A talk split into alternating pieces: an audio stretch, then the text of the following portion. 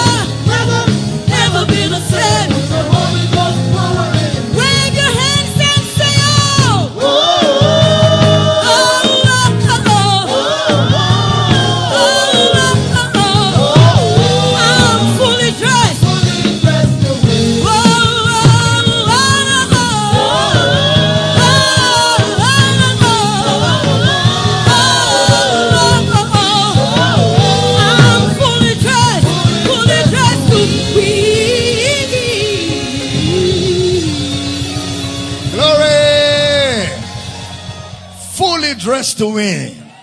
Amen. Lift your right hands to heaven. Father, we rejoice that we have access into the deep things of God by the Holy Ghost. And this morning we come humbly and respectfully before your word. And we thank you that revelation knowledge is gifted every one of us in this building and around the world. Thank you, Lord, for the privilege to learn, to be equipped, and to grow in the knowledge of Christ. And we decree that in this service, sickness and disease terminated, sick bodies be healed through the teaching of God's word. And by the end of this service, we'll all be the better for it. In Jesus' precious name. And every believer says a powerful amen. Lift your right hands to heaven. Let's release our faith together as we say these words. I am born of God. I am born of the word. The word of God is my nature. I do not struggle to do the word. I do the word naturally. Therefore, today, I will understand the word of his grace. I will be built up. By the end of this service, I will never be the same. Never ever be the same again. In Jesus' name, and every believer says a powerful amen. We want to welcome everybody connected to this service by way of Kingdom Life Network, Facebook, YouTube, Twitter, Instagram, and all of our Akwa Ibom State community connected by way of Comfort FM, XL FM, Heritage FM, Inspiration FM, Radio Akwa Ibom, and Uni Uyo FM. We're so glad to have all of you connected to this service. Call a friend, a family, a neighbor. Tell them to tune to this radio station right now. Life is flowing through the airwaves and our social media community, family and friends online. We love you. We're so glad all of you are connected to the service. Those joining for the first time, you're welcome to the Word Feast. It's going to be an exciting time of studying of God's Word. Social media community, like we've always done, let's do it again today. Let's flood the entire blue marble planet with the fragrance of God's Word. Help me share the video on your page. Share with all the groups on your page. Join more groups and put the videos there. Create watch parties. Tag some people. Put them on monogram Telegram, drop them on WhatsApp groups. Let's flood the entire earth with the fragrance of Jesus' grace. All our Bible study centers in Akwa Ibom State and around the world, and all the campuses where our brethren are gathered this morning. It's a joy to have every one of you. We love you guys, and we're excited to bring you the word of His grace from this house. Are we excited to be in church this morning? Can we celebrate the word with a shout this morning? Glory! Amen. You can be seated with your sweet smart self. Grab your pen, your notebook, and your Bible. Let's get into the word of His grace. Mm, mm, mm, All right. This morning we continued our series on why things happen the way they happen on the earth.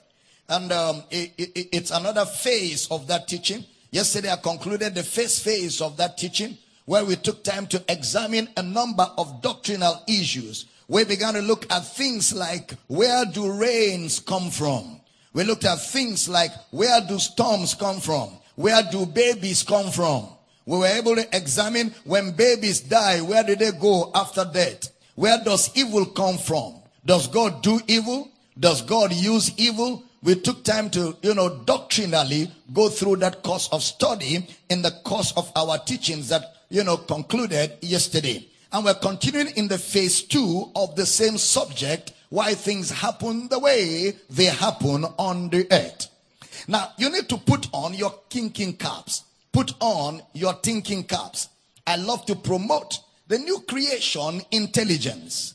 The new creation intelligence.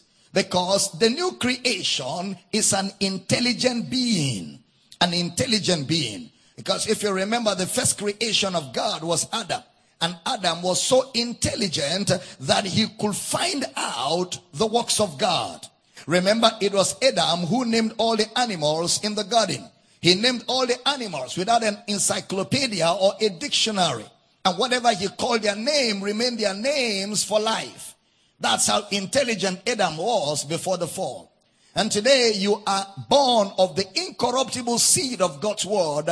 You have intelligence. But sometimes what religion does is to take away your intelligence by making you think that there are no, you're not supposed to think as a Christian. You're just supposed to be a zombie. Do what you're asked to do without asking questions, even if they don't make sense. And that's not the word of God. God wants you to reason. He says, come let us reason together.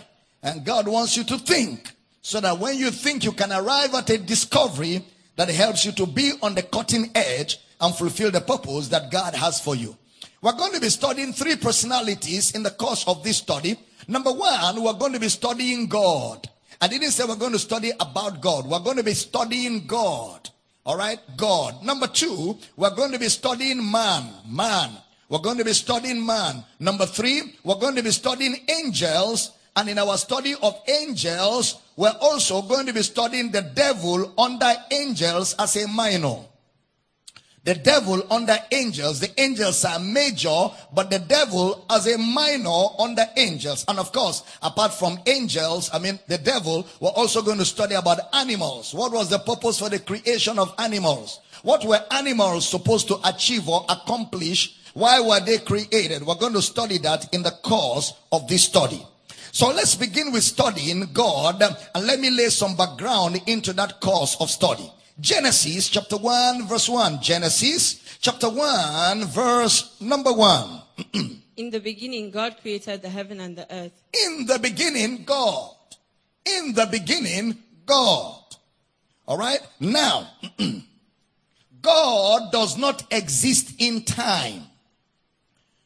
Because if you're at the beginning, it means you precede the beginning. You cannot be in the beginning to create the beginning. You must be out of the beginning to create the beginning. So before the beginning, God, then in the beginning, God created. Before the beginning began, God. Then in the beginning, God created. All right. So God predated time and God pre-existed before time. Now listen carefully. Because he is God and he predated time, he functions with foreknowledge. Foreknowledge. God doesn't know things because he wants to know them. He knows things because he is out of time. When you're out of time, you don't learn things. Out of time, you know things. It's only in time that you learn. And because God is out of time and from out of time regulates time, so God out of time knows the end from the beginning. Because if you were to be out of time to create time, you can predict and you can foretell and you can see the end from the beginning. Meaning that when God created time, he created time from the finished product. It's like movie actors when they want to write a script. They first of all create the end, the climax of the script. Then they come back to build the story that arrives at the climax. That is why God can be taken by surprise. That's why God never reacts. That's why God only proacts because before time came, God saw the climax and then walk through the process of what brought about the climax. So whatever happens today doesn't take God by surprise. Why? Because God functions in foreknowledge. Foreknowledge means he knows everything. Now, please pay attention to the things I'm sharing. So in the first service, we, we, we laid a foundation on God and we laid a foundation on man. All right. And we said because God began before the beginning, the wisest person to ask why things happen the way they happen on the earth will be God himself. So God is not mysterious. God is not mysterious. A mysterious personality will be somebody that we don't know. God is not mysterious. God has unveiled himself and has given us a document of 66 books that carries within it the revelation of God. Now, please pay attention. Man was created by God in Genesis 1 26 and 27. God created man after his image, and God gave man dominion over the work of his hands. Number three, God created angels. That's where we stopped.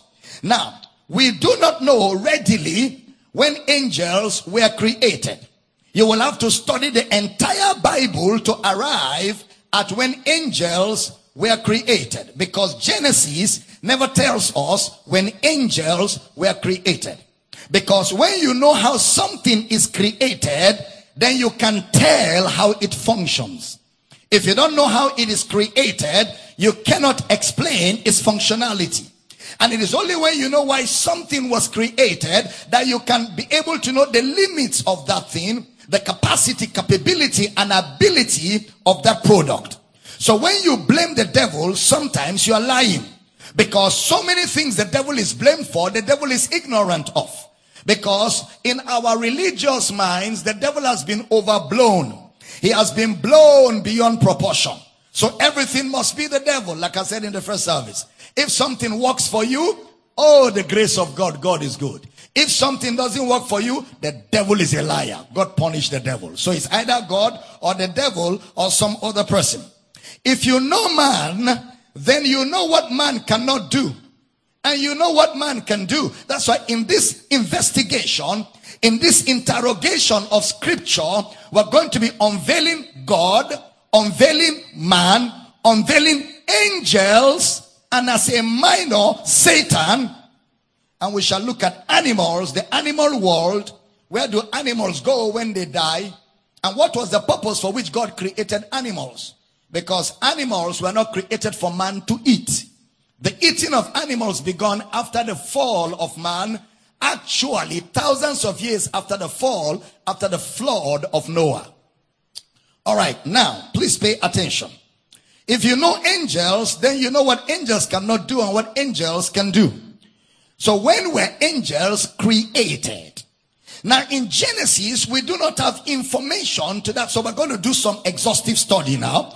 John chapter 1 verse number 1. John chapter 1 verse number 1. In the beginning was the Word, and the Word was with God, and the Word was God. That word in the beginning was the word in the original is in the dateless past. In the dateless past was the word. Before the beginning began, in the eons of time or in the dark ages was the word. And the word was with God and the word was God. This is the pre-existing personality of God. God in his pre-existing form in the beginning or in the deathless past or in the eternity of the eternities was the word or the revelation. The word there is the word revelation. All right. Deathless past. Now we've established that God does not have a beginning. God began before time began. Now if you observe, he talks about two beginnings. In the beginning was the word, the word was with God and the word was God. All right, read verse 2 for me. John chapter 1 verse number 2. The same was in the beginning with God. The same, so two beginnings. The first beginning in verse 1, the second beginning in verse 2. So in verse 2 is Genesis. Verse 1 is the pre-existing one. Verse 2 is Genesis when the beginning began. Read verse 3 for me. Verse 3 of Genesis 1. I mean John 1. All things were made by him, and without him was not anything made that was made. All things were made by him, including angels. All right. So this is Genesis. All things, including angels, were made by him. So that lets us know that everything that God made, he made it in the beginning, which is Genesis chapter 1 and chapter 2. Genesis 1 and 2 is the foundation of all of creation. After that, you won't see God create anything. The only thing God created after Genesis 1 and 2 will be the new creation, the born again man. Outside of that, nothing more. Now, so, beginning, Genesis 1 and 2. Let's read Colossians. We're trying to track when angels were created. Colossians chapter 1 verse 15 and 16. Colossians chapter 1 15 and 16. Who is the image of the invisible God, the firstborn of every creature? 16. For by him were all things created that are in heaven and that are in earth, visible and invisible, whether they be thrones or dominions or principalities or powers. All things were created by him and for him. They were created by him and for him, whether they be thrones or dominion or principalities, which is angels. They were created by him and for him in the beginning. All things created. So we have an idea that Genesis account includes the creation of angels. Now we know that Satan is an angel. Satan is an angel. And we saw in Genesis chapter 3 the modus operandi of that angel called Satan. Look at Hebrews chapter 1 and we're going to read a few verses in Hebrews chapter 1 which tells us why God created angels and when God created them. I can safely tell you without even going further, I can safely tell you that angels were created on the sixth day in the morning. And man was created on the sixth day in the evening. And after creation, he woke up on the seventh day to function from a place of rest. Okay, so angels were created on the sixth day in the morning And man was created on the sixth day in the evening. And after creation, he woke up and it was the seventh day, the day of rest. To be able to substantiate what I've just told you, let's look at Hebrews chapter 1, verse number 6, where angels were being distinguished from Jesus. And then he gives us some information to the operation of angels. Hebrews chapter 1, verse number 6. Please pay attention. And again, when he bringeth in the first begotten into the world, he saith, And let all the angels of God worship him. Let all angels worship. The word worship is the same word for serve. Let all the angels serve him. Read verse 7 for me. And of the angels he saith, Who maketh his angels spirits, and his ministers a flame of fire? Observe, he made his angels ministers. The word ministers there is the word servants. Okay, so angels were created servants. They were created servants. We are not to worship angels. We are not to pray to angels. We are not even to sing and be calling angel names. These are servants. The intent for their creation was to serve. He makes his angels ministers or servants. Now give me verse 13 of Hebrews chapter 1. Please pay attention. Hebrews chapter 1 verse 13. But to which of the angels said he at any time, Sit on my right hand until I make thine enemies thy footstool? To which of the angels, meaning he didn't give angels authority. Right hand means authority. Which of the angels has he ever said to sit on my right hand? Which of the angels? To none of them, because no angel has authority. None of them. Now look at verse 14 carefully. Verse 14 of Hebrews 1. Are they not all ministering spirits sent forth to minister for them who shall be heirs of salvation? Are they not all? If your Bible is mine, I will underline all. All means all. Cherubim, seraphims, archangels, ordinary angels, Gabriel, Michael, all. Are they not all? No angel, no angel is outside this all. All of them are ministering spirits. What do we mean by ministering spirits? Explained in verse 7. They are to minister for those who shall be heirs of salvation, inheritors of salvation. Angels are to serve man. That's why I told you they were created on the sixth day in the morning before man was created in the evening. Nothing was created af- after man. God created everything and put everything in place. And when he brought man out, it was in a perfect environment. Angels, all servants lined up at the beck and call of man. The planet perfectly in place. Moon, stars, sun, water above the heavens, water under the earth, a mist coming out of the earth to water the ground for man to have agriculture and food. The water above the heavens to condition the atmosphere and give man a comfortable environment for his body's health. And then God said to man, take charge, including all the angels. How many of you understand what I'm explaining here? Because when you read the Genesis account, that's exactly what it is. And if God is creating something, it has to be perfect.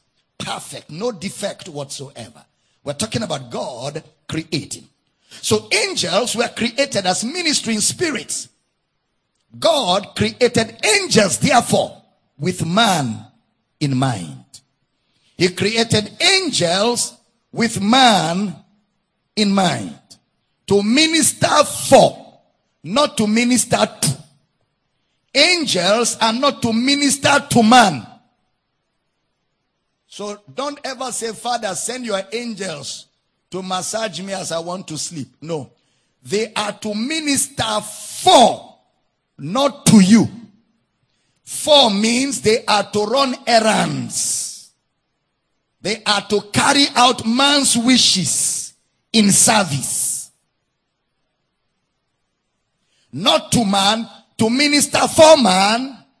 Take note of the tenses.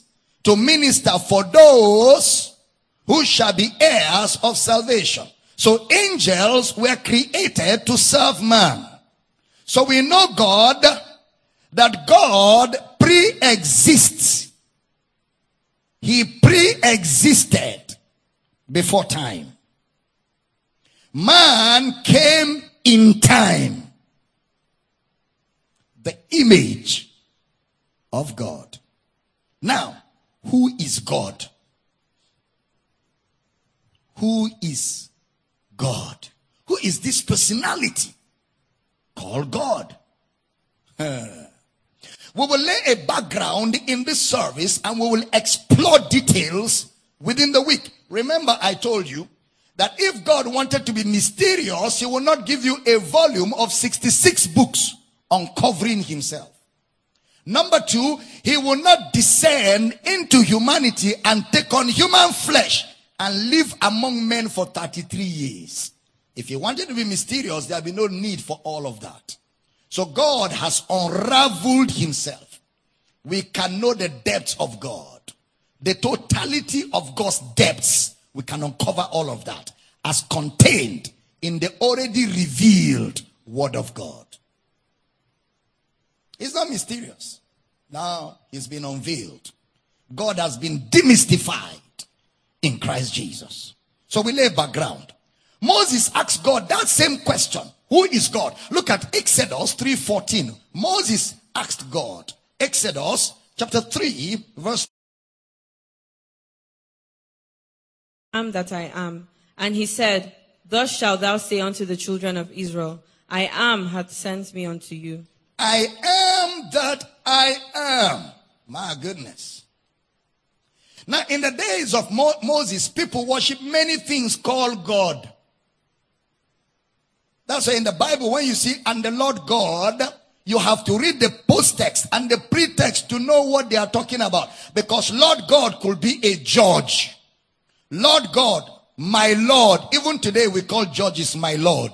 Is that true? In the court of law. So sometimes when you read the Bible and you say Lord God, remember the Bible was written within human culture. It's not an abstract book that fell from the sky. Boom! A printer must produce it. Divine book. No. It is, it was written based on what happened in time in the interaction between God and man, men and men, circumstances, events. Okay. So because, and it was written with human language. The Bible was not written in tongues. It was written with human language. All right. The language that was the language of civilization back then. Greek, Hebrew, you know, Latin. Okay. But I, I stay with Greek and Hebrew, even though there was Latin, but the Greek has swallowed the Latin part of the in, interpretation of scripture. All right. Now, so because it was written with human language, that's why when you see Lord God, Lord God is not a heavenly language. You know, it's like people sing in church. Hallelujah is a heavenly language. Stop that. Don't let illiteracy undress you in public. How can hallelujah be heavenly language? What makes it heavenly? Hallelujah is human language. It's not heavenly. You want heavenly language? Mengolodogogos. The grunakata ledebaha. For he that speaketh in tongues speaketh not unto men. It's not earthly language, but unto God. And how be it in the spirit. So that's what we call heavenly language. The language of the spirit. The immaterial language. Okay. Are we together in the building? All right. Now, so Moses says to God, who are you? And God says, I am that I am. I will be what I will be. That's the big man talking. I am that I am. I will be what I will be. That was like Moses saying, Who are you? Who are you? God said, I am that I am. What it means is, I need nobody to be who I am. All that I need exists inside me. I am the self existing one. I rely on nobody and I need help from nobody. I am who I am by myself. I am the I am. And whatever I want to be, I am capable of being what I will be. That's why Jesus is God who became a man. Why? He is the I am. He can be whatever he wants to be. Am I teaching? Yeah. Self-existing one. The I am. That's just for the lack of words that those words were used in the Hebrew. So where do we get the and, and that's where we got the word Yahweh. I am that I am. Yahweh. Someone who exists by himself. I am. Look at Exodus chapter 6 verse 3. God still introducing himself to Moses. Exodus 6 3. And I appeared unto Abraham, unto Isaac, and unto Jacob by the name of God Almighty. But by my name Jehovah was I not known to them. But by my name Jehovah was I not known to them. Malataba. So he talks about himself again. One time he told Abraham, I am the Lord Almighty. Or I am the Almighty God. Walk before me and be thou perfect. He was introducing himself to Abraham. Now, why will God use adjectives to introduce himself? Why will he use adjectives? He will use adjectives so that you will have a view of who he is. So that you will have a view of who he is. I am Almighty God, the word El Shaddai, the double-breasted one. El Shaddai. Then Exodus 6, 2 and 3, where we just read, by my name Jehovah Yahweh, I am, I was not known to Abraham. First and foremost, you cannot know God outside the revelation of himself. Mm-mm. That is where religions come from. Men attempting to know God outside his own revelation. It ends in futility and religion. Because religion is man's approach to find God. And they never find him. That's why in religion you keep looking for God from one mountain to another. In fact, in Bible days, they were involved in mountain worship. How many of you know those people that still go to mountain today? They still go to mountain. Every time they want to pray, they go on the mountain to pray because to them, God is in the mountain. That God in the mountain, eh, is not the God of our Lord Jesus Christ. The God of our Lord Jesus Christ is not on any mountain. It's not. The God of our Lord Jesus Christ is not on any mountain. Except you're going to the mountain because you have nowhere else to go. Your house is not there. So you can go to mountain for privacy. Otherwise, you don't need. Jesus told the woman at the well, You guys are used to mountain worship. You shall neither in this mountain nor in Jerusalem worship because I'm not on the mountain. The time cometh and now is when true worshippers will not be on a mountain, they will worship God in spirit and in truth. For God is a spirit, meaning he has no location. He has no location. Sometimes men of God, when they want to take advantage of people, they will say, God is on this, in this place now. If you move here now, you will get the anointing. The first 50 people to move here right now with an offering, there's an anointing. Pa! Pa!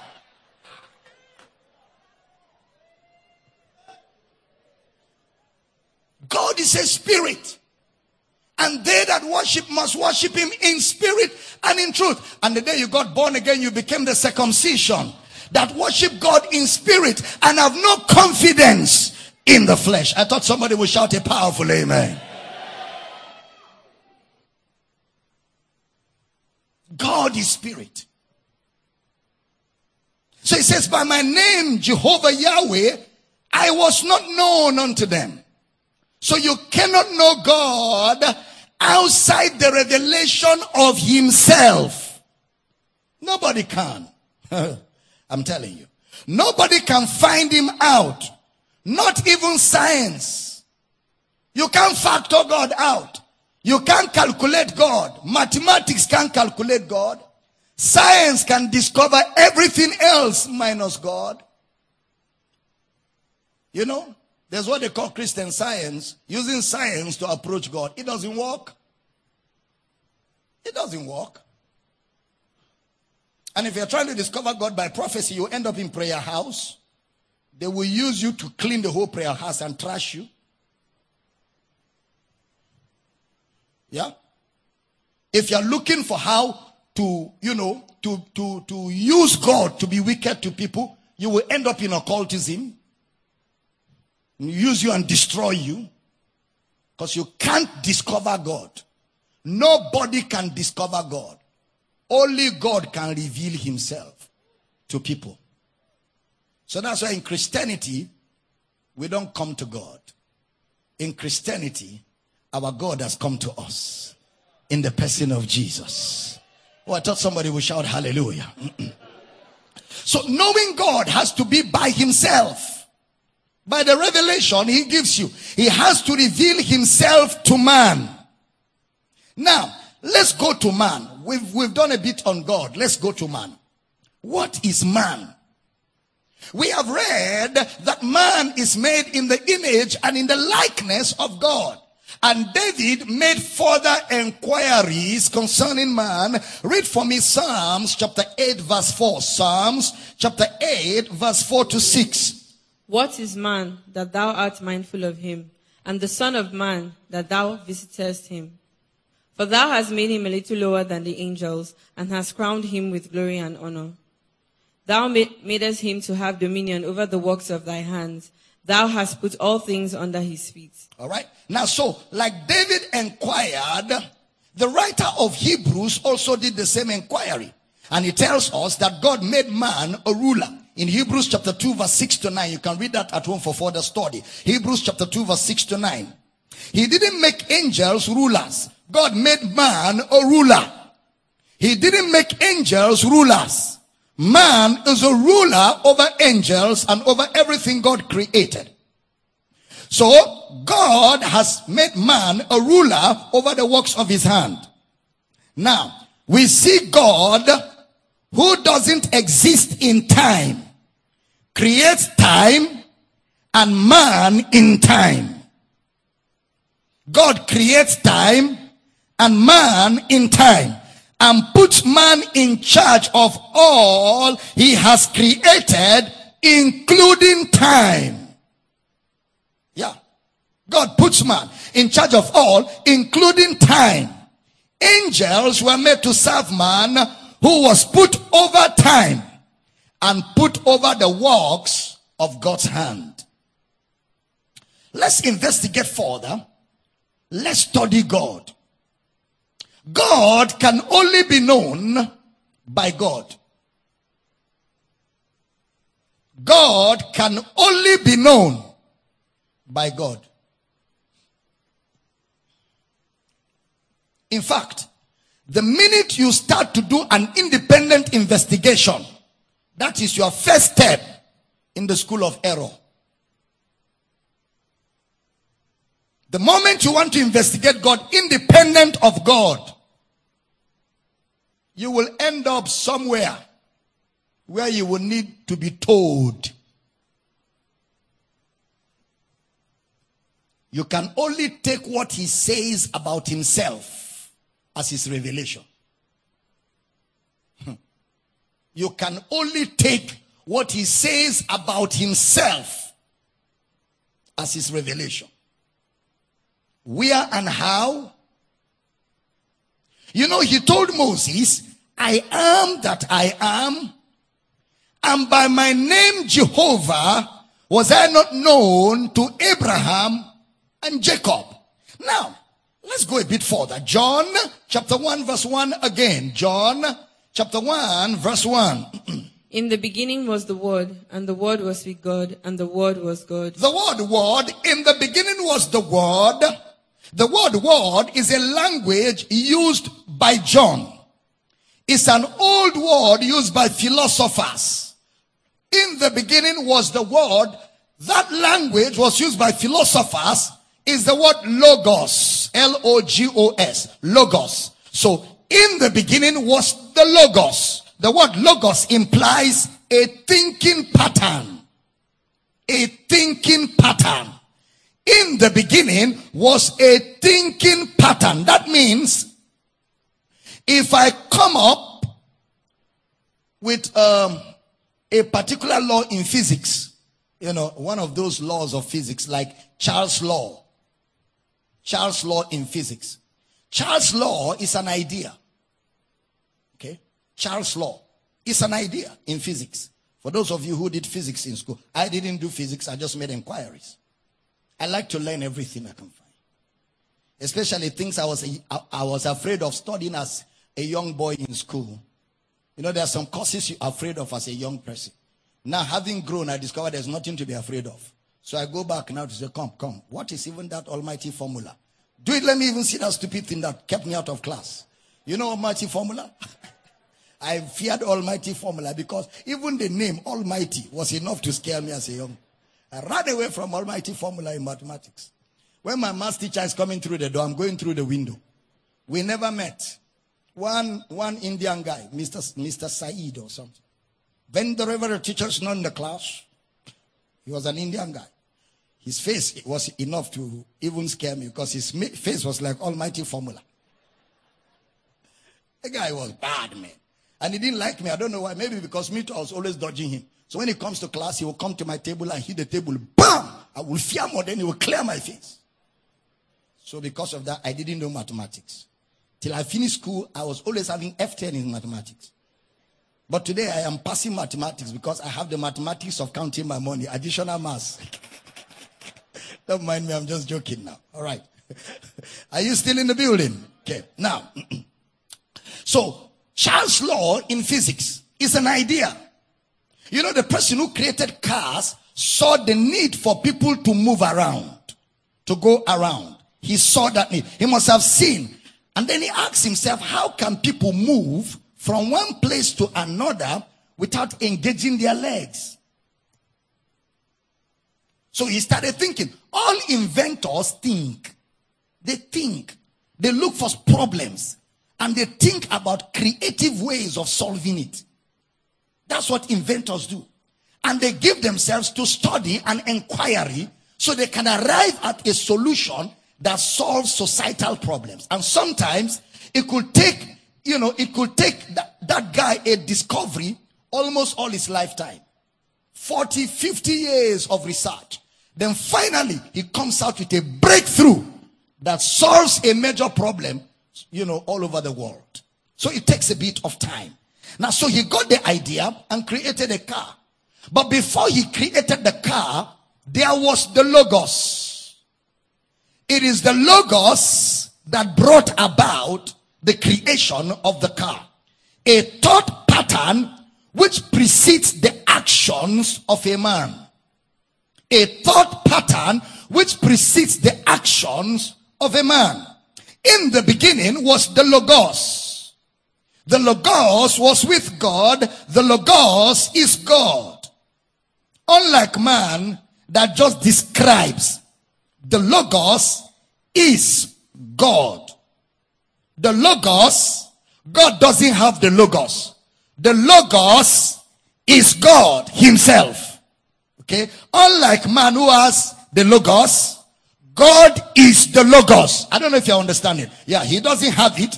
He is the Logos Himself. So, He doesn't form thought patterns. God doesn't form thought patterns. He doesn't view things. God doesn't observe. He doesn't look at something for solution. He doesn't react. The Logos is God Himself. He is the Logos. He doesn't have it. Now look at that John chapter 1 verse 2 to 3 as I begin to round up this service. John 1 2 to 3. The same was in the beginning with God. Yes. All things were made by him, and without him was not anything made that was made. So if we can know the Logos, we can know God. If we can know the Logos, we can know God. Because God is the Logos. So if we can know the Logos, we can know God Himself, the thinking pattern. Alright? Look at verse 4 and 5. Read verse 4 and 5 of John chapter 1 for me. In him was life, and the life was the light of men. And the light shineth in darkness, and the darkness comprehended it not. Then read verse 10 for me of John 1. He was in the world, and the world was made by him, and the world knew him not. Did you see that? He was in the world, moving among men. The world was made by him, but the world knew him not. You can't know him till he reveals himself. You can't. You can even sit with God, but you don't know him till he tells you, I am that I am. he was in the world. The world was made by him, but the world knew him not. Give me verse 12, 13, and give me verse 11. 11, 12, 13, and 14. He came unto his own, and his own received him His not. own there means Israel. He came to Israel, but Israel received him not. 12. But as many as received him, to them gave he power to become the sons of God, even to them that believe on his name, Yep. 13. which were born not of blood, nor of the will of the flesh, nor of the will of man, but of God. 14. And the word was made flesh, and dwelleth among us, and we beheld his glory, the glory as of the only begotten of the Father, full of grace and truth. We beheld his glory as the glory of the only begotten of the Father. Kabayada. The word became flesh. The word became revelation. The word became the res- revelation of God or the word became the manifestation of God in human flesh. The Logos took on humanity so humanity can know God. The Word became flesh and dwelt among us. We beheld the only, the monogenes, the only begotten Son of the Father. The Word became flesh. That means the Word, the Logos, became something we can see. The Logos became something we can hold, we can touch. The Logos became something we could, we could behold. That is the thoughts, the plan, the purpose of God, who is God himself. The idea, the architecture of God, the thinking pattern of God, who is God himself, came to the point where you can see him physically. The Logos. God's thinking pattern. Where you can see him physically. Now remember, Adam didn't come from heaven. I have taught you that. Adam was of the earth, earthy. Jesus is the only Lord that came from heaven. So the word became flesh and dwelt among us. Isaiah said his name shall be called Emmanuel, God with us. God amongst us. That's the way it is in the Hebrew. God amongst us. God amongst us. Why? Because God wants men to know Him. So He came to men and unveiled Himself among men. So we could behold Him. The Word became flesh. The Son of God. The incarnate Word. In the four Gospels, Jesus is the Son of God that came from heaven. He came from God. And if He is God's Son, that means what is in God is in Him. Fish gives birth to fish. So if we're going to study God, we will have to study His Son. To know God, you must know His Son. Outside His Son, you can't know Him. So the revelation of God is captured in the Son. Outside Christ, nobody can know God. Hallelujah. I said hallelujah. If we study his son, we study him. You can study the prophets, but the prophets didn't come from him. So if you study Moses, you can't know God enough. If you study Isaiah, you can't know God enough. Jeremiah, Ezekiel, Habakkuk, Nahum, Zechariah, Zephaniah, Amos, you can't know God enough. The only exclusive custodian of God is his son. He's the accurate Kabayada. He's the express image. The perfect imprint. He's the flawless image of God. Nakoratanaka. Zebra nangaladaba. You can study his servants, but his servants didn't come from him. But to study him, you must study his son. He said concerning his son, This is my beloved son, in whom I am well pleased. Hear ye him. Hear who? Hear him. Say with me very loud, I hear Jesus only. Say with me very loud concerning God, I hear Jesus only.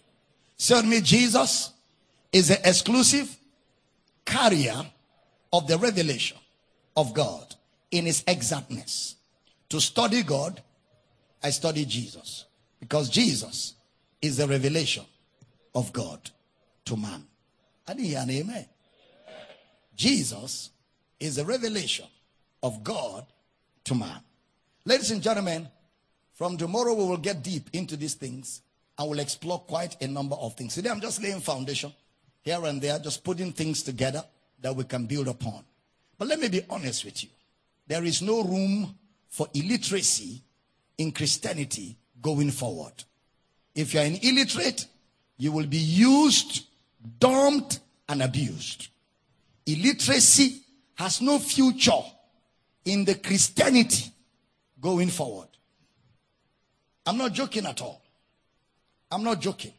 If you decide to be an illiterate, there are messengers of Satan, heavily anointed by Satan, to use you until you don't have second hand value. And I'm not joking. They are merciless. And Satan is unleashing them without jokes. Also, the same way, there are studious disciples and ministers of the gospel that God is arming with knowledge. Not Ogaba. Their very appearance is the exit of total ignorance. That generation is listening to me now. That generation is listening to me now. That generation is in this building. If your amen is louder, stand on your feet and receive that manifestation.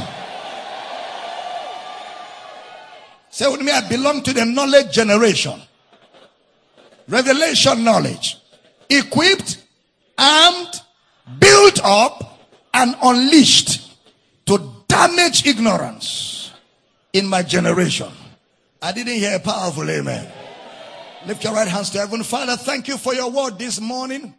Thank you for revelation knowledge and thank you for the insight given to us in your word.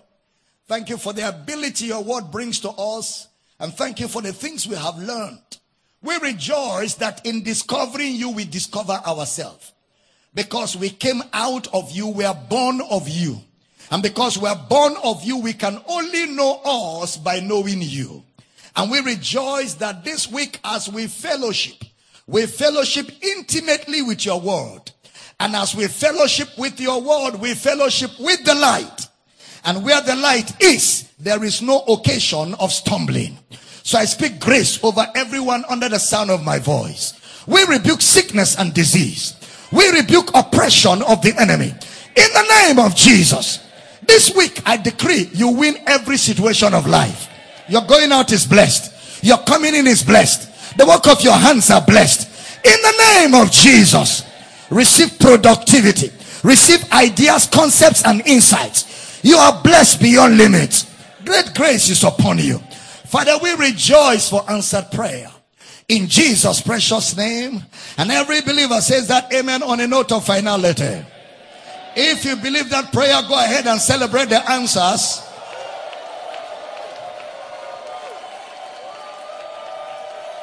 Is that how you celebrate?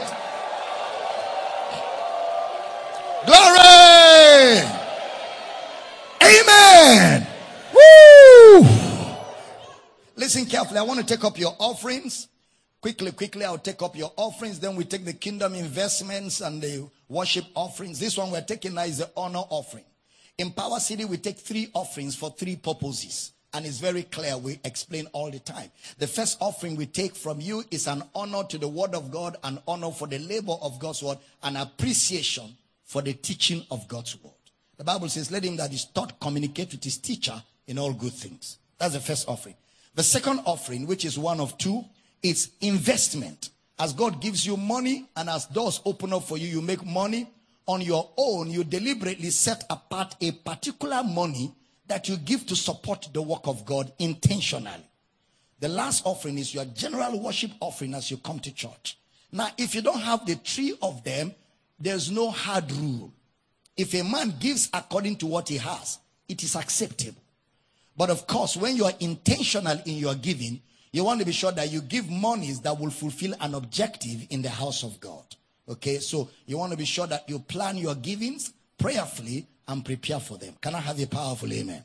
So I want to take up the first offerings quickly, which is our honor offering that we give for the word of God. Father, thank you for everybody. And just as I get ready to pray, all of you online, there are banking details on television. You know, there are banking details, the radio audience. In a few minutes, I'll be joining Mr. Michael Bush right here in the building and we'll be answering your questions. And Mr. Bush will read for you the banking details for, for the radio audience. But online, there are accounts. On TV, there are accounts for those of you that want to give. And if no account is relevant to your location, if you shoot a mail to Dr. Abel Damina at yahoo.com, we will respond with an account that will be relevant to your location. But make sure you indicate where you're emailing us from.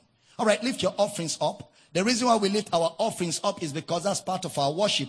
And in the New Testament, we worship God by lifting up holy hands. So we put the offerings and we lift them up in worship before God. Father, we lift up our offerings this morning with joy and we thank you for the privilege to honor your word, to honor the labor of your word, and to honor the service of your word in this house. And as we give, we give with joy, we give in faith, and we rejoice that everyone giving, your needs are met supernaturally today in Jesus' precious name. And every believer says that amen on a note of finality.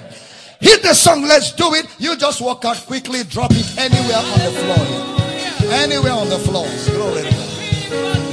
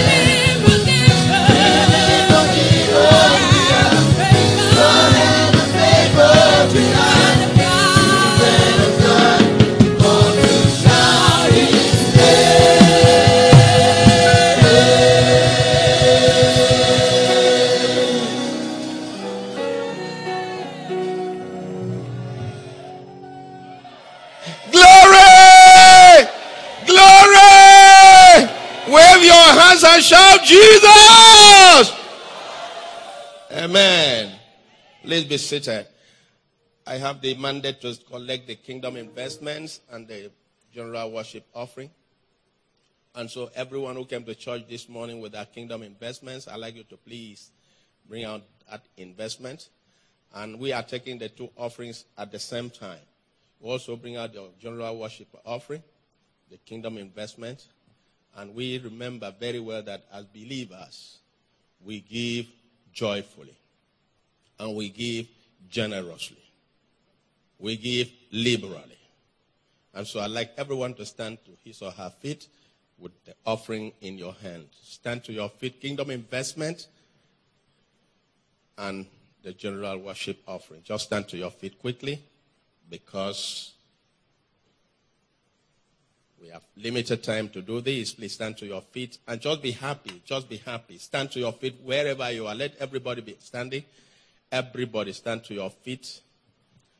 Let's just honor God as we give. Hallelujah. Lift it up, Father. We thank you for the privilege to give. Thank you this moment for the opportunity you have given us. And we thank you that you have blessed us. We have been blessed by your word. And you have blessed us with all things that pertain to life and godliness. This moment we yield that which you have given to us to advance the work of the ministry. And we thank you because this offering is accepted. And we thank you for the blessing that is released and remains in our lives. And we thank you for all good things, the blessings. Lord, we remember this moment to thank you for our pastor. We thank you for the grace upon his life. Thank you because he feeds us with knowledge and understanding. And we thank you because daily we are built up to glorify your name. Thank you, Father, for everything in Jesus' name. Everyone say amen. Uh, please, you will come forward, drop the kingdom investment in the basket and the offerings right here. Just be happy as you do that.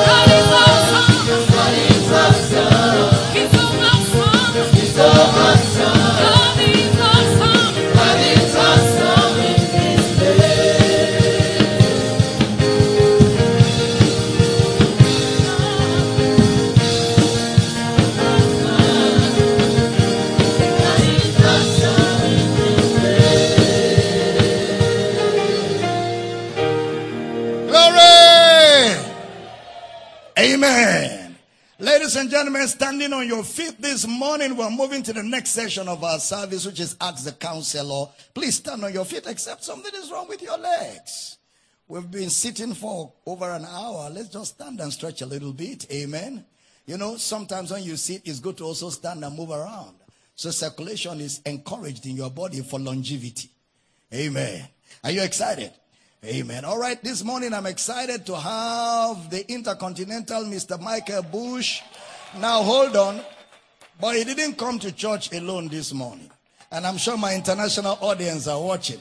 We also have the interna- Intercontinental Mrs. Bush with him in the building. All right. You know, I'm going to ask you and her to come to the pulpit because those guys want to see her. And then you go, she can go back after the first one minute or two minutes, you know. So let's clap for them as they come up so that we can see your face. Clap for them as they come this morning. Somebody shout glory. So glad to meet you finally physically. Praise God. Bless you again. And we want to thank you for releasing him to us. We have kept him here for months now and we still plan to keep him longer. Amen. Thank you. Thank you. Thank you. Amen. Let's clap for her. She goes back to us. Over to you, the Intercontinental. Global Baba. The Intercontinental. Please put your hands together, church. Put your hands together. Thank you. Thank you. Thank you. Just before we sit down together, just um, spare me one long minute to share the account details, the bank details of the church with those who are online worshiping with us and wanting to also partake of the offering round. The account name is, of course, Power City International. There are three banks, FCMB. I start with, yes, there are three banks, FCMB, Zenith, UBI. I start with the second bank for today, Zenith. 10, 12, 36, 59, 12. Account name still Power City International. The second bank today is actually third on the list, UBA, 13926, 465. And our name, of course, remains Power City International. FCMB is actually bank number one, but just to show you that um, when God is involved, number one can become number three and vice versa. So FCMB is number three on this edition of the program 29, 82, 68, 20, 28. In the course of the program, as usual, you're going to have the opportunity to call in. If you are watching from Nigeria, the number is 0806 800 9939. 0806 800 9939. But if you are watching from outside the country, you need to put plus 234 before 0806 800 9939. If you also want to send us a quick SMS, the number is plus 234 703 691 8642. And if you want to call to sponsor anything we do on the program, or you want to write in, you want to just be part of the program, that number, well, I'm having some problems with my papers and the wind all over the place, but I can cope, I can cope. And I'm a run man, all right? Okay, so the number to call for sponsorship is plus 234 803 275 6104, or just wire an email or two to Dr. Abel Damina at yahoo.com. Dr. there is DR simply. But if you want to take part in the Ask the Counselor segment that takes uh, off any moment now, just send us an email or two to Ask the Counselor now at gmail.com. Can you please put your hands together as you sit down? Sit down. Thank you. I just wanted you to stand through the opening announcements uh, so you know what uh, Global Baba and I are going to be going through That's right. for the next one hour. All right? So, help me at this point to applaud my producer, Pastor I.J. Equera, and the production team. They do, they do great job. They are so, so, so good. Without them, um, I don't know how we'd be able to reach the world as we do. And then, of course, my name is Michael Bush. By the special grace of God, I'm your anchor, always would be. Since you have um, vehemently refused to applaud me, please put your hands together for Global Baba, an international televangelist, somebody who teaches like no one else I've ever heard, and continues to do so. He writes, he's written nearly 40 books and counting. He told me yesterday he was writing two more. I'm super excited that he's here. Help me welcome to Ask the Counselor today, Dr. Abel Damina. The. Intercontinental Mr. Bush. Global Baba. Good to have you here. So nice. And today is special because Mrs. Bush is in the house. Absolutely. Yeah. It's so nice to see her. Praise God. Absolutely. Amen. Global Baba, we spent last night up north. That was in Taraba State. So we're going to take some anonymous entries and, and you know, just carry on as if they came from there and continue the program. So without any further ado, by the way, we always um, pray Yes. for our world. We always Yes. pray for our country. Yes. We always pray for our states and our governments before we set sail. Can we do so now, Global Baba? Let's pray together. Father, we rejoice and we thank you for Akwa State. Thank you for Nigeria. And thank you for the rest of the world. We rejoice that as we declare and supplicate that ministers of the gospel are being raised to preach the truth of Jesus Christ. Disciples are multiplied into the different nations of the world. The gospel of Christ continues to thrive and darkness cannot comprehend it. We pray that our societies experiences the love and the life of God. Lord, we also pray for our governments. We pray for the governments of our nation, of our own state here in Akwa Ibom. We ask that our leaders will create more and more enabling environments that enables the potentials in our societies, both in this state, in this nation, and around the world to thrive, and that the kingdom of God continues to find expression. So we thank you by faith for answered prayer. And we declare that your peace continues to prevail in the different nations of the world so the gospel can thrive. In Jesus' name we pray. Amen. Amen. And the church shall say, Okay, we just will take off in another two minutes. I just would like to use one long minute, go on Facebook Live. Our friends have been waiting there forever. I'd just like to quickly acknowledge some of them as I see them. Jabez Christie, would like to thank you for joining us. Nora C, thank you. Mutui Lydia, thank you. God is love. T. Audru. Nomi Metro is in Florida. Very nice to see her. Michael Maruma, thank you. Tochi Oji and Wan Yiri. Uh, that's certainly from outside the country. Millicent Akron, Samuel Kamwaka, Valerie Nke is a Cameroonian, is actually in Germany. Enoikwa, Hope Edobo, Ndi Frekumo, Nomi Metri again, Comfort Sean, Kate, uh, did I miss that now? Patrick's, Patricia Njonjo, and um, Fatina Halid is in Kenya. I'd like to take them as I see them. And Ekanabasi Ben Sams is Mos Feto, is in um, Botswana. Botswana. Raymond uh, Iroigbe, Samuel Kamwaka again. Ross Cruz is in Italy. Samuel Kamwaka again. Choma Sharon Ben is in Egypt. Johnson Enogeru, Enoikwa again. M. Chala, Edere Sarah, and Tangi Freedom, who is in Namibia. I will just round off now, but not before acknowledging Lai Malaika Ebang Garibe. Our international audience, they are super ready as always, and we too are. The producer has just gesticulated to me, and I need to let you know that the live audience here will be able to take, as we progress, at least five questions from you. So if you have your questions, just prepare them. As I see the hands up when the time comes, I will take them. Right now, the time to set sail. From up northern Nigeria, where we spent last night. Hello, Global Baba and Mr. Bush. I'm in a very dire need of your prayer for the number of situations that I find myself in. Please, Global Baba, pray for my family members and loved ones who are part of this situation. We need serious transformation. Finally, Global Baba, please pray for my enemies. I perceive they are going through hard times. Thank you, Global Baba. Father, we thank you for that family. We ask for a divine intervention. We receive it by faith on their behalf, and we command the devil to get his hands off that family. And we thank you for the miracle and the testimonies that comes out of this prayer today. In Jesus' name. Amen. Amen. Pray for me, Global Baba. My life has neither experienced any joy nor any good thing. I'm full of depression and disappointment. I'm at a stage I'm considering suicide. Please pray for me, sir. I don't know whether my situation can be remedied. I just like to remain anonymous. Well, you don't have to commit suicide because if you do, you've just cheated yourself double. And you have no reason to be depressed. The Bible says um, that our contentment is in God. You have life, you are alive, you know, great things can still happen for you. All you've got to do is keep following the teachings, open your heart to the Word of God. The Word of God will create a world of contentment for you. Father, we pray for this person. We break the yoke of depression. We come against the voice of the enemy speaking suicide into that mind. Satan, we command you to shut up and stop talking in that mind. And we speak peace to that mind. We silence the voice of frustration and fear. And we command a miracle of God's intervention, a demonstration of the love of God upon your heart. Receive right now by faith.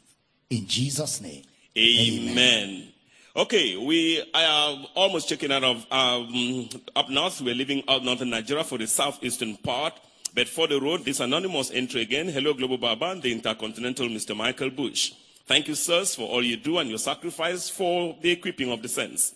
The fruits of your work is rising really big. God bless you, sirs. I have two questions, Global Baba. You said the earth is on a leash. Okay, you said the earth is on a leash. Yep. Please throw more light on that, Global Baba. Was it God's original plan to put the earth on lease, or was it man's sin that started the lease? Man sinned, started the leaves. Man was supposed to live forever if he had made the choice for eternal life. But because man rejected eternal life, you see, the first judgment on this earth was the flood of Noah, and that changed everything. And changed everything. So, yeah. You said Adam created the animals in Genesis 2, if I got you right. How did this happen, sir? I thought Adam only named what God created. Because in Genesis 1, it says, God created the fishes of the seas, the cattle of the land, the birds of the air, etc. So, Global Baba, how do we reconcile these two chapters? Which animal did God create in Genesis 1 and which animals did Adam create in Genesis 2? I just want clarity. Again, this will be part of what we're teaching this week. So if you're patient, just follow the teaching within the week. You will have total clarity. Okay, Global Baba, I hinted a moment ago that we'll be leaving um, the northern part of the country and heading straight to the southeastern part. So, Abia State, incidentally, my wife came from there. Now she comes from Akwa Ibom. Put your hands together for her. So, Abia State, my name is Micah. My name is Micah. I'm writing from Abia State. I'm blessed having you as my spiritual father, Global Baba. Please, sir, is it ideal to make vows before God, either in church or when making prayers to God? What happens if you're unable to vo- fulfill the vow, probably because of the lack of resources? I think we dealt with that kind of question yesterday. You don't make vows to God in the New Testament. God is your father. The idea of making vows is telling God, if you do this for me, I will do that for you. He's a loving father. There's nothing more God will do for you that he has not done. He has done everything for you in Christ. He has given you all things that pertain to life and godliness in Christ. Before he created you, he made all the provisions you need, you know, for you in this world. So you don't need to cajole God or twist his arm. All you need to do is receive by faith what God has provided. And in return, out of gratitude, you can give to God, you can do things for the kingdom, and you can, you know, give up yourself and your resources to advance the cause of your father on the earth. So you're not in a transaction with God. It's not like contract. God is not a contractor. You don't need to mobilize him to do something for you. He's done everything for you. He, he gave you Christ when you were not even qualified. He took care of all your needs before you came. So what you do is you respond in honor, in worship, and in thanksgiving. So vows are not New Testament. Can you just put those hands together? From Abia State to Abia State, we're staying on them. I'm, I'm sure they knew their daughter would be in service I'm today, sure, so I'm sure. they just kept pointing, um, um, you know, pumping in the the entries. Hello, Global Baba, Dr. Abel Damina, and the Intercontinental Michael Bush. I celebrate you both for the good work of God you do. May God keep blessing you with more of divine knowledge, wisdom, and understanding. Amen. Please, sir, I would love you to counsel me and advise me on what to do on this matter. In the year of our Lord 2011, while I was worshiping at my local church, on this particular Tuesday, I attended a program not knowing that the night prayers were meant for choristers alone. I couldn't return home that night because it was really late, which I decided to join the choristers for the prayers. The prayer coordinator, a prophet whom God was using to prophesy for the night program, while prophesying, called out the people who joined the night prayers but were not members of the choir to come out for prayers. Many of us went out, and I was among them too. After the prophet prayed for us, he told us that moment to join the choir unit in serving God. To be sincere, I joined the choir unit for two weeks, which I later stopped without reason up until today. I relocated to a new church, which I'm serving God's work as an usher, also as a minister in the drama unit for eight years now. But, Global Baba, ever since then, I have been disturbed by different men of God from different churches. Uh, some stopping me by the roadside in, in school, even in churches, where friends invite me to fellowship with them to join the choir unit, saying, God wants me and will visit my challenges once I accept to join the choir unit. That serving God in the choir unit is the shortest cut to my destiny. Now that I've accepted to join the choir unit to serve God, I was told by one of my local prophets, since I asked him of what to do, that if I must join the choir unit, that it must be in any district or headquarter of my local church. I don't know that. I don't understand that. Perhaps it just must be in the headquarters of my local church. The problem now is, does it mean that God can't vis- visit me, Global Baba, at the stage of my problems and challenge without me joining the choir to serve him? Or does it mean that all my years spent in serving God as an usher is, are not accepted to him? I don't want to join choir in my local church. Please, what should I do? God bless you, sir, as I wait to receive your counseling advice. I'm Thompson, arrived from Abia State, Aba, Abia State, Nigeria. Thompson the chorister. Thompson, don't mind all of them. Don't let them confuse you. God doesn't operate like that. God blessed you in Christ Jesus before you even knew who you were. So it is not what you do that makes things work for you. It is a fact that you've been accepted in the beloved. You don't have to serve God to be special. You don't have to be serve God. You don't have to serve God to enjoy the provisions of God. He gave birth to you. He's your father. You have a right to all that God has made available. And you need to take authority. Know that God is not the one afflicting you. So take authority over those circumstances and rebuke them and deny the devil access to your resources and finances and make up your mind to succeed and go ahead and succeed. Now, where service is concerned, you serve God as a product of spiritual growth. As you begin to grow in the knowledge of Christ, as you begin to grow, part of the proof of growth is that the next thing you are thinking of is how to serve, how to be a blessing. However, in serving and being a blessing, there is no strict rule that it has to be usher or protocol or chorister. Or in, fa- in fact, first of all, there is no such thing in the Bible like choir. It does not exist in the Bible. It's not one of the gifts of the Spirit. It's not even there in the offices of ministry. Because what you call choir is a special group that sings in the church. There's nothing like that. The reason why we have this group of people here is because they are there to lead us in worship. That's all. And when they lead, all of us sing together. So actually, all of us are choir members, every one of us. Because the Bible says we speak to one another in psalms and hymns and spiritual songs. So because all of us are part of the, those that speak to one another in psalms and hymns and spiritual song, for us to be more orderly, we have a team of people here that lead us in that singing. And we all sing together. I don't know if I'm communicating at all. So you don't have to join a special group called choir to be blessed. You're already a choir without being in the choir. And then where you are choir, you choirize. In your house, in your bathroom, you just keep singing. You know, that's it. Global Baba. Yeah, the Intercontinental. I'm Magnus Mbeonye. I'm still reading from some entry from somewhere in the southeast. Doesn't tell us where it's writing from, but I just take it as I say it. Remain forever blessed, Global Baba. You have no idea the number of souls you have liberated from the kingdom of darkness, including me. God bless you. God bless you real good, Mr. Bush, for an excellent job. Global Baba, I served an organization with so much diligence, even when I was on many occasions denied promotions. I was overdue for. They kept moving me from one higher assignment to another without due promotion. It was so disheartening, Global Baba. I was victimized and forced to resign after 10 plus years. I was victimized because I refused and said no to fraudulent activities.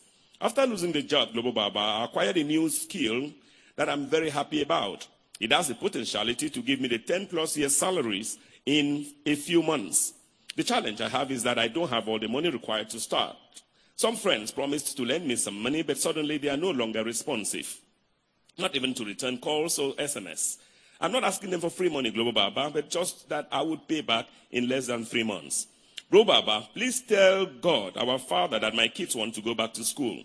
Please tell him I served an organization diligently for 10 plus years, but was forced to resign without due compensation. Please tell him, Global Baba, that the time to favor me is now. I'm going through untold hardship with my wife and four kids. Remain forever blessed, Global Baba. Hope to get a return mail from you soon. Okay, just a minute. Father, they say I should tell you Oh no! his kids want to go back to to school. school, amen. He said I should tell you he served an organization for 10 years but was forced to resign without due compensation. Amen. Father, the time to favor him Is now. is now. Amen. I ask that you move systems, move people, move circumstances to favor this brother. And in the name of Jesus, receive a miracle of restoration and a miracle of God's favor. In Jesus' name. Amen. Global Baba. Yeah. Okay. I remember asking you once if you were not a pastor, if you're not in ministry, what you would do. Politics. Aha, politics. Uh, plus a little stand-up comedy uh, in Uh, addition. maybe a little bit. Of, Okay, can we make progress? We are now in Akwa Ibom State, Uyo specifically, and so because we are also r- live here, we can take some um, live uh, studio questions if you have. I would accept that. I also hear that I have calls. Okay, so the time for calls is also now if you send them in. But right now, I have an entry from Uyo. Says, hello, Global Baba with the sauce. Global Baba with the sauce. Which sauce? Maggi sauce? Oh no, oh no! Global Baba. So he says, hello, Global Baba with the sauce and the mighty intercontinental Mr. Bush. My name is Godswill and I write to you from Uyo, Nigeria. Global Baba, I am so grateful for the lockdown as it was what brought me back to Uyo. And that's when I started listening to 30 Days of Glory and from then to 60 Days of Glory, then extended, and now Riot Life and Ask the Counselor. This is probably, Global Baba, the best thing that has ever happened to me in my entire life because religion dealt with me horrendously as I always felt condemned, guilty, and never fulfilled. It affected me, Global Baba, so much, especially when so called evangelists and prophets would mount the stage and speak about the Holy Spirit like a tyrant and a spirit that does not take nonsense. You do wrong, he's gone. You beg, he comes back. It made me feel like having the Holy Spirit in me was more of a burden than a blessing, sir. I had so many questions in my spirit, but I never asked because they kept pumping these teachings into me more and more. In summary, Global Baba, I'm just grateful because now I feel confident in Christ Jesus and I know my rights in Christ Jesus. Those that fight your teachings only do so because of the wrong inputs in them over time. I only bless God. I'm free from them as I keep on learning, relearning, and learning. I have one question though, sir. You have taught us from the scriptures that there is no evil in God. I just wanted to f- know if the Holy Spirit can make a man uncomfortable with a particular situation in order to use him to create a solution that would benefit many others. And can you please take out a moment and say one or two things about listening to the Holy Spirit? Thank you. I love you so much, Global Baba. God's will. Amen. Well, first of all, you know, we thank you for those, those words of commendation. And uh, on the Holy Spirit, the Holy Spirit is God in you, you know, the Spirit of God in you, the Spirit of adoption. Now, because the Holy Spirit in you brings light. So when He brings light, you walk within that light. So, because you walk within that light, He guides you and leads you. And of course, all that He will guide and lead you to do will be to reveal Jesus to you and to walk, you know, to glorify Jesus. The Holy Spirit does not operate like an independent, separate personality that demands worship. He is here to glorify Jesus. And because He's inside you, sometimes when you make a decision that is not right, He gives you an indication.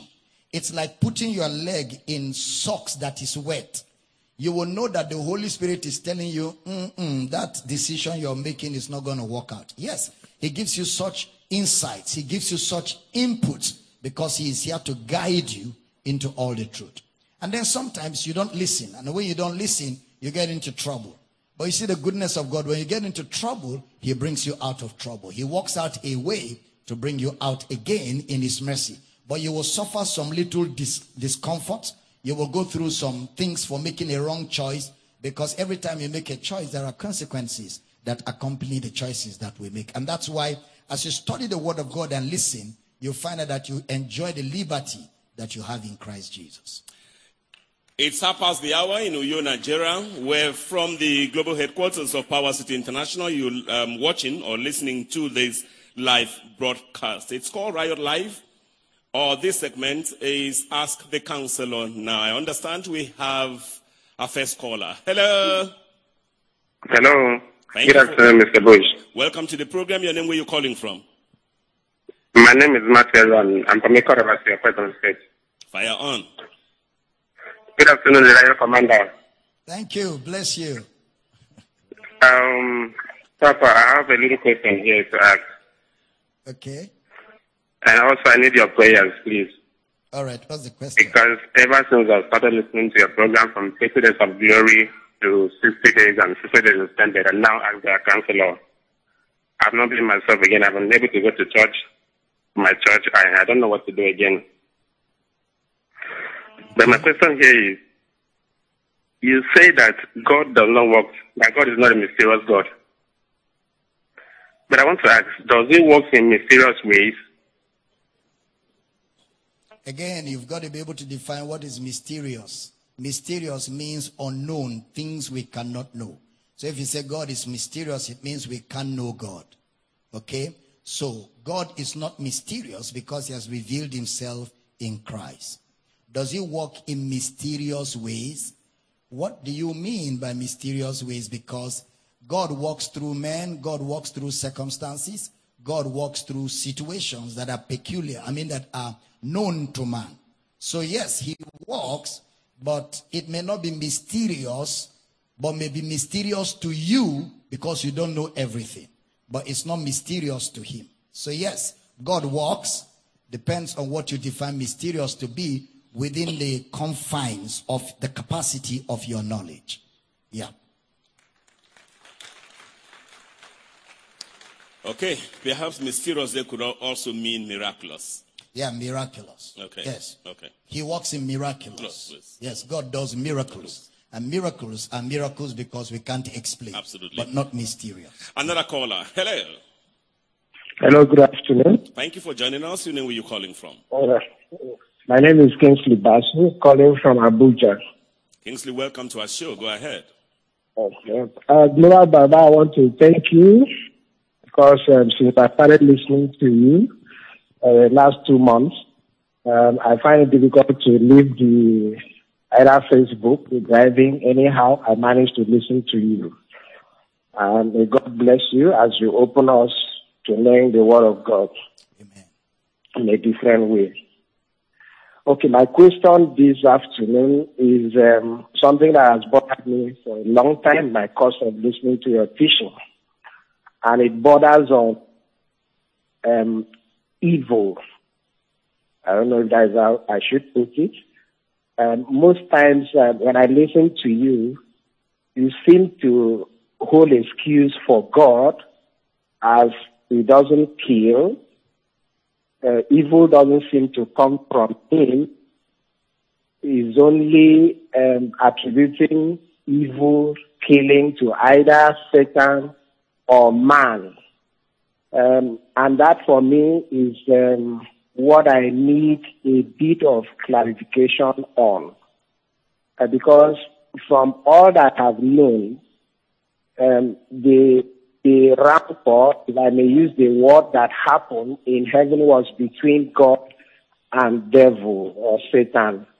And then somehow about one third of the angelic body went down to the earth with the devil.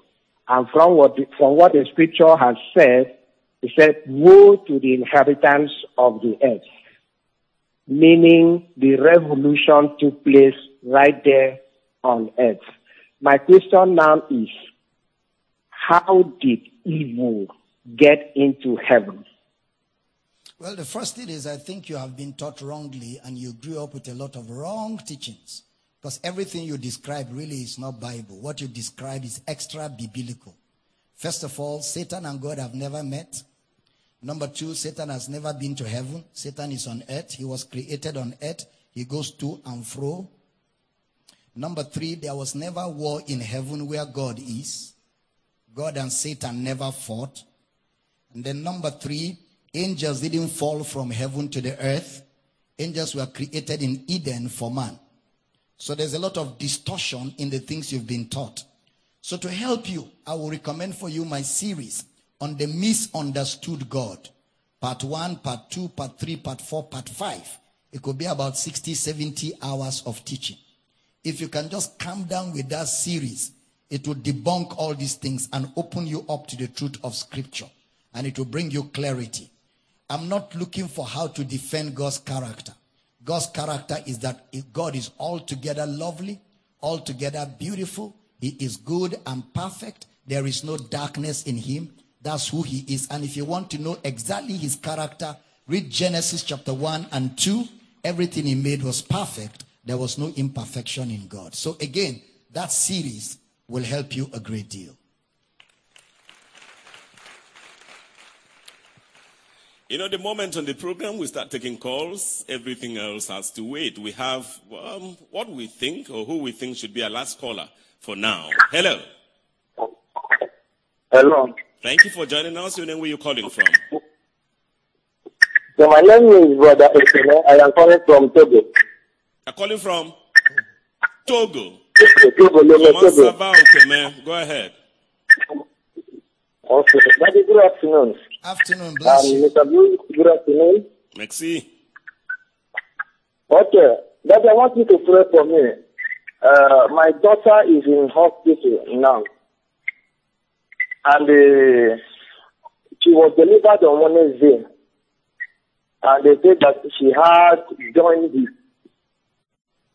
Jaundice, but I don't know what the sickness is all about. So she was there to try the up to now.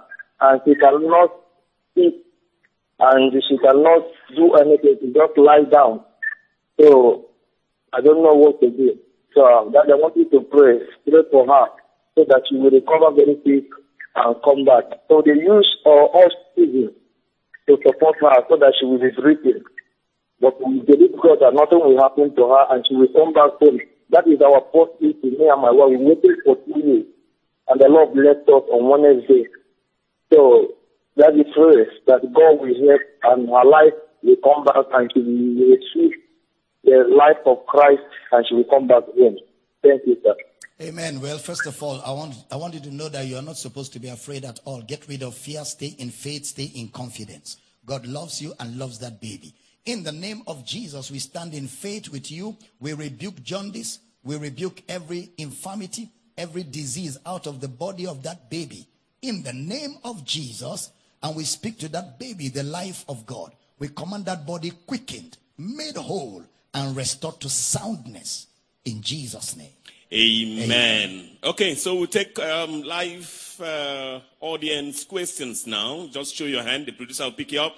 Producer, I have the first hand there, but while you walk towards him for the microphone, let me take this one that was just sent to me by the producer. Global Baba, please, where does the authority of the believer begin and end vis-a-vis the sovereignty of God? This one comes strangely from Mrs. Neka Irene Bush. Okay, that's a good one. The believer's authority begins from having dominion over everything that God has created, over the fowls of the air, the birds, over circumstances, situations, over demons and devils. But the believer's authority does not include other men. We don't have authority over the will of men, but we have authority over things, circumstances, situations, demons, devils, powers of darkness. We have authority over all of them. We also have authority to call the things that be not as though they were. We have authority over sickness and disease. That's where it ends. It does not go into another human's will. That's where it ends. Okay, our first live audience uh, question comes from My name is uh, Godswill. Daddy, good afternoon. Afternoon. I, I want to ask what will happen to a pastor who was preaching this message of Christ and then maybe because of lack of funding to ministry, he then decided to join the occult. So I want to ask, he, is he still born again or will he still go to heaven? And can God still use him even when he joins the occult? Okay, Thank you. Go- Gospel, just to be sure, is that you? Is that you in the question? Yes, sir. Do you understand what you're even answering? Are you the one in that question? Yeah, I'm the one. You joined the occult. No. Uh, Okay, who do you know the person who do you know joined the pastor occult? you are talking about? As in, I this this this this is something has been bothering me. As in, oh, it's just Okay. a I'm general the one- question you are asking? Okay. I'm the one facing this issue. Okay, you are Uh-huh. the one So that you- is being tempted to join the occult. Yes, sir. Okay. Okay, good. Well, there is nothing in the occult that you should be tempted to join. Nothing. There's nothing there. People that have gone there have come out with regrets. Satan is like a raw Peter paper. He will collect one and give you one. When you join the occult, they will collect your manhood first. Or they will collect something. Your wife, Your wife, your mother, your children. your children. Satan can never, never, never give you access to his domain for free. Remember, even Jesus, Satan said to Jesus, see the kingdoms of this world, if you will bow down, even Jesus, Satan couldn't tell him, I'm going to negotiate for you to possess the hearts of men because the kingdoms of this world was the hearts of men that are in darkness. And Satan was saying to Jesus, If you kneel down and worship me, I will allow you access into the hearts of men. And Jesus said to Satan, You're too small. I know how to access the heart of men by my death, burial, and resurrection.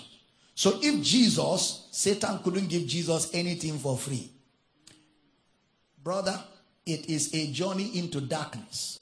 It is a journey into bondage. It is a journey into into into the, everything that is negative. Satan has nothing to offer you, but he has everything to take from you. Secondly, the reason why you have gotten to that point where you're contemplating that is that you have not even understood Christ. You have not. It's one thing to preach Christ, it's another thing to know Christ. The disciples of Jesus were with Jesus for years, ate with him, slept with him, walked with him. And one day he said to them, Who am I? For the first time, they discovered that even though they were preaching Christ, they didn't know Christ. So you can be preaching Christ, but you don't know him. Because you cannot know Christ and you are attracted to occultism. There's nothing there. Jesus said, When you drink the water I give you, you will never thirst. If you eat the bread that I give you, you will never hunger. So, for you to think like that, you will need to, first of all, make up your mind to humble yourself, sit down, let us teach you Christ. Because when you come to that revelation, you won't have room for occultism. You will look for how to set people free from occultism. So, again, you need to go back to basics ABCs of a relationship with God. Fantastic.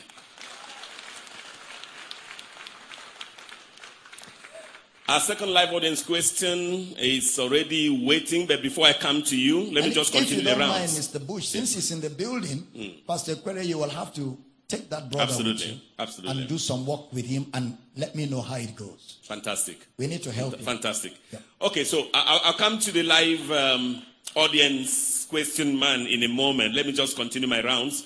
So from uh, Uyo again, hello Global Baba, right from Uyo.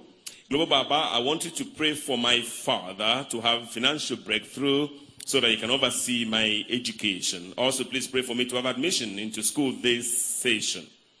Thank you so much, Global Baba Anonymous. Father, we pray for that brother or sister asking for resources to help with school fees. We ask that you open up doors for the family, bring favor to the family, opportunities, and Lord, even scholarship or touch the hearts of people around that family who will be willing to support. But we receive in faith support to see that brother or sister through school. In Jesus' name. Amen. Next question from the live audience. Hello. Good afternoon. My name is Anthony Odiam. I live in Eket, but I come from Uyo here. Uh, Pastor, thank you very much for giving me this opportunity to, a- to ask this question because I've been listening to you. I've been glued to the, t- to the radio, listening to you every day, and I, I, I am so engulfed in your teachings. Thank God I'm here today.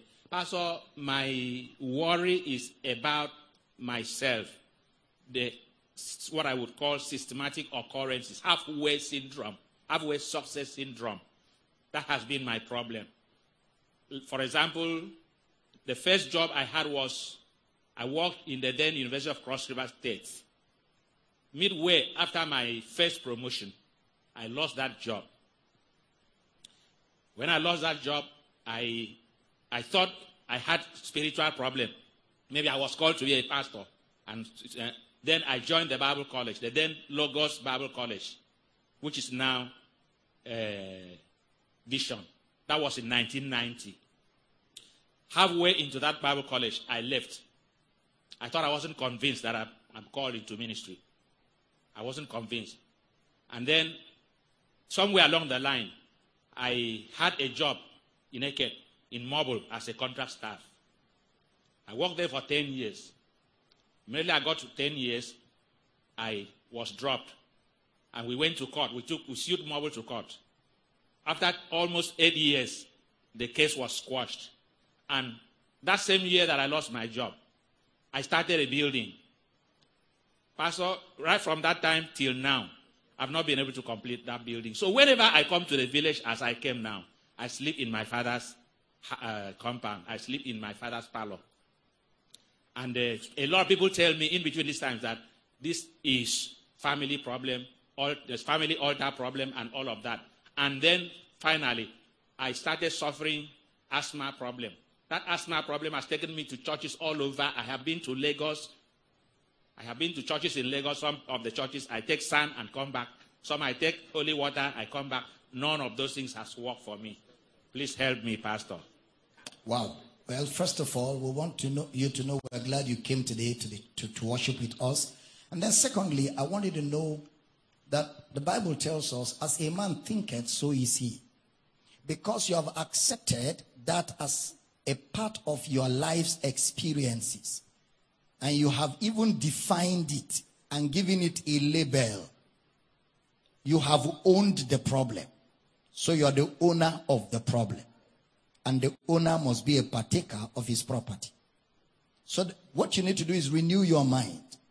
You need to first of all tell yourself there's nothing like family problem disturbing me. There's nothing like new near success syndrome worrying me. I just need to discipline myself, develop a new set of skills, and make up my mind to get into the industry of production and succeed. That's all you need to do. It's not a problem. It's just that you've allowed your experiences of the past to define your future, which is not right. Brother Paul said, This one thing I do, I forget the past, I press forward towards the mark of the high calling of God in Christ. So you don't have a problem. And then I think basically you also need to, you know, um, give more time to the study of God's word. Because for you to have finished Bible school and then you come back, you're moving from church to church, packing sand, packing holy oil, packing, it means you have not understood anything about Christ. So you need to go through fundamentals. You need to be established in the knowledge of Christ. Because when you are established in the knowledge of Christ, the Bible says that we henceforth be no more tossed to and fro, carried about with every wind of doctrine. See that? So you need to settle down so we can take you through proper teaching, sound teaching. So you are established, grounded. Then you can now exercise your authority and have it the way you want it. We speak over your body. We rebuke sickness and disease. We rebuke infirmity in your body. We command your body be healed Amen. in the name of Jesus. Amen. And we put an end to that to those experiences. Amen. We stop that circle and we speak to your mind. In the name of Jesus, your mind is loose from oppression. And we decree that as you give yourself to the study of God's word, revelation knowledge rises big on your inside. And by the revelation of God's word, we declare that you create a new world for yourself. In Jesus' name. Amen. Amen. Praise God. Uh, you know, it's quite courageous. It's bold. Very You know, to stand out like Very, that. very You know, in your own home state is. Yep. Uh, Yep. So It his miracle has come. It has. He has received his answers. It has. And he actually dropped out from Bible school. He dropped out. Yes, he did. dropped out. He didn't, He didn't complete, complete it. it. Yeah, sure. So now you will go through Bible school fully. Mm. You, you know, you you will do ministry. You don't have to be called to do ministry. Every believer ought to do ministry. You don't have to see a vision or anything. Ministry is a product of spiritual growth. As you grow in the knowledge of Christ, the outcome of that growth is ministry.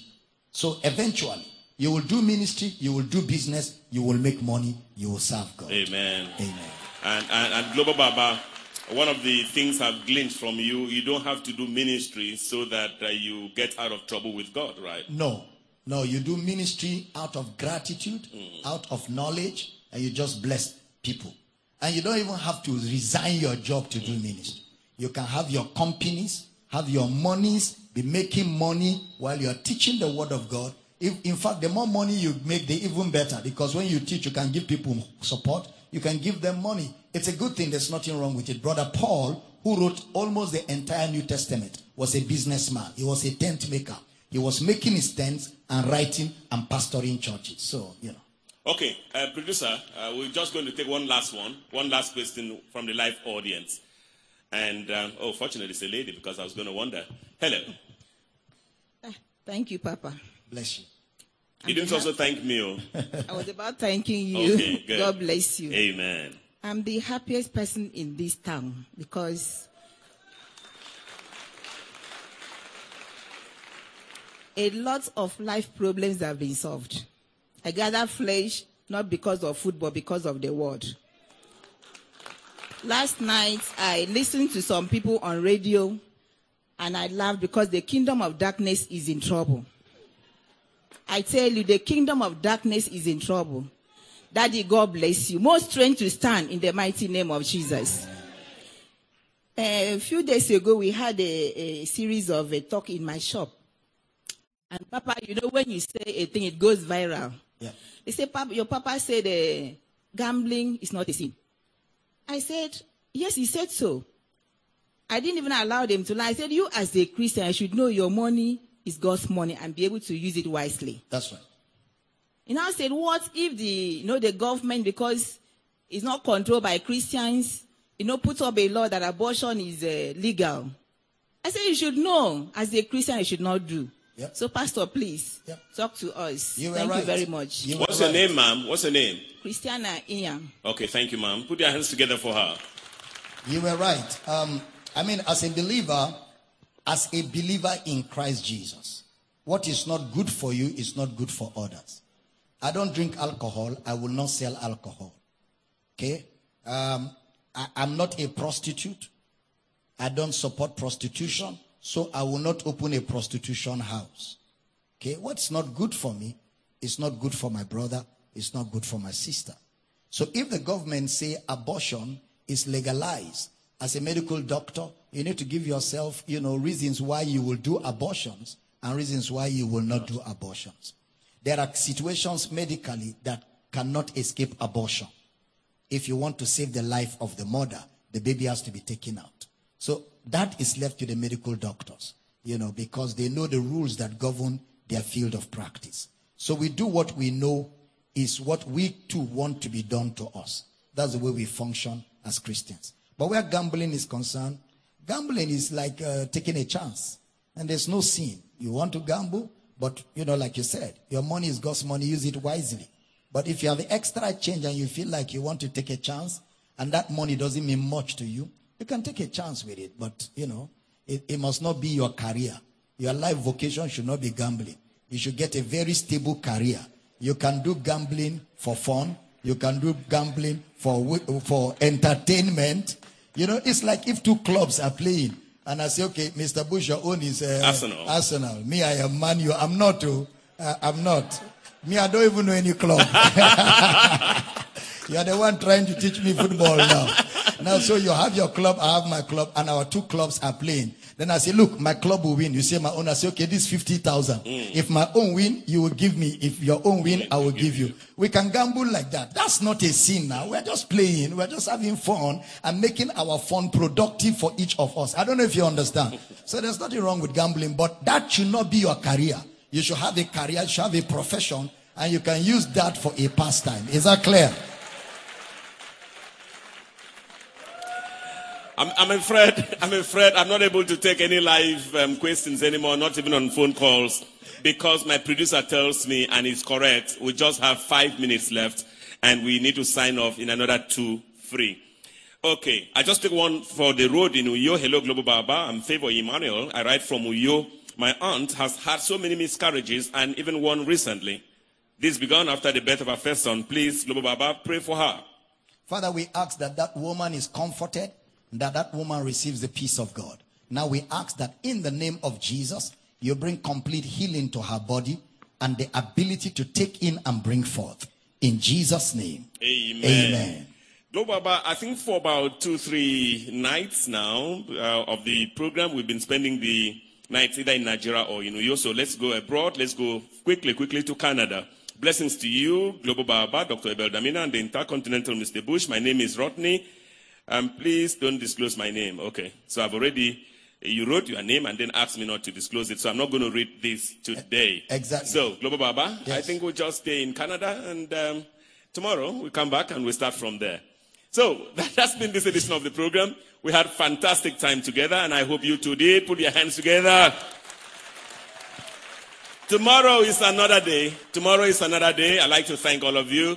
On behalf of producer Pastor IJ Quere and the production team, this is Michael Bush, also thanking Mrs. Bush and um, Pastor Presokona and his dear wife, and our daughter, Jill, who is here. Not forgetting Jemima. Jemima is here, okay.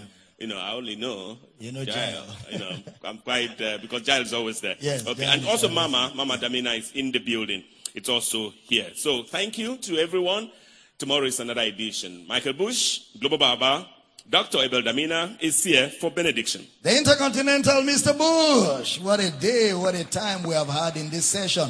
And we want to thank every one of you in the house, on radio, on television, online, for giving us the opportunity to serve you the grace of God and bring clarity to areas of your, you know, of your studying God's word where you need further clarity and further explanation. But it's a joy to always serve you the grace of God. Remember right now, 1 to 3 p.m. just now, we're going to be live on XLFM, you know, this afternoon. And then in the evening, we'll be live on Inspiration FM 9 to 10.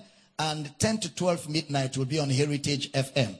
Tomorrow morning, we'll be on Radio Akwa Ibom, 11 to 1 p.m. 1 to 3 p.m. tomorrow we'll be on uh, XLFM. 3 to 5 will be on University of. Uyo Even FM. today. Even today, 3 to 5 will be on Uniuyo FM. All of these are, you know, platforms we've created to be able to make sure that nobody has an excuse not to learn the truth of God's word and grow in the same. Remember also, you know, tomorrow we'll be live at 6 p.m. GMT plus one on Comfort FM as we bring you the grace of God and serve you all that God has made available to you. Don't forget to order for materials and spend your time studying and listening. And don't forget to also order for our books. Always a joy and a pleasure to serve you the grace of God. Social media audience and all of you online and radio and all of you on TV, we love you. Enjoy the rest of your day and be blessed as we look forward to seeing all of you tomorrow. Goodbye from Uyo, Nigeria. Amen. Somebody shout glory. Are we blessed?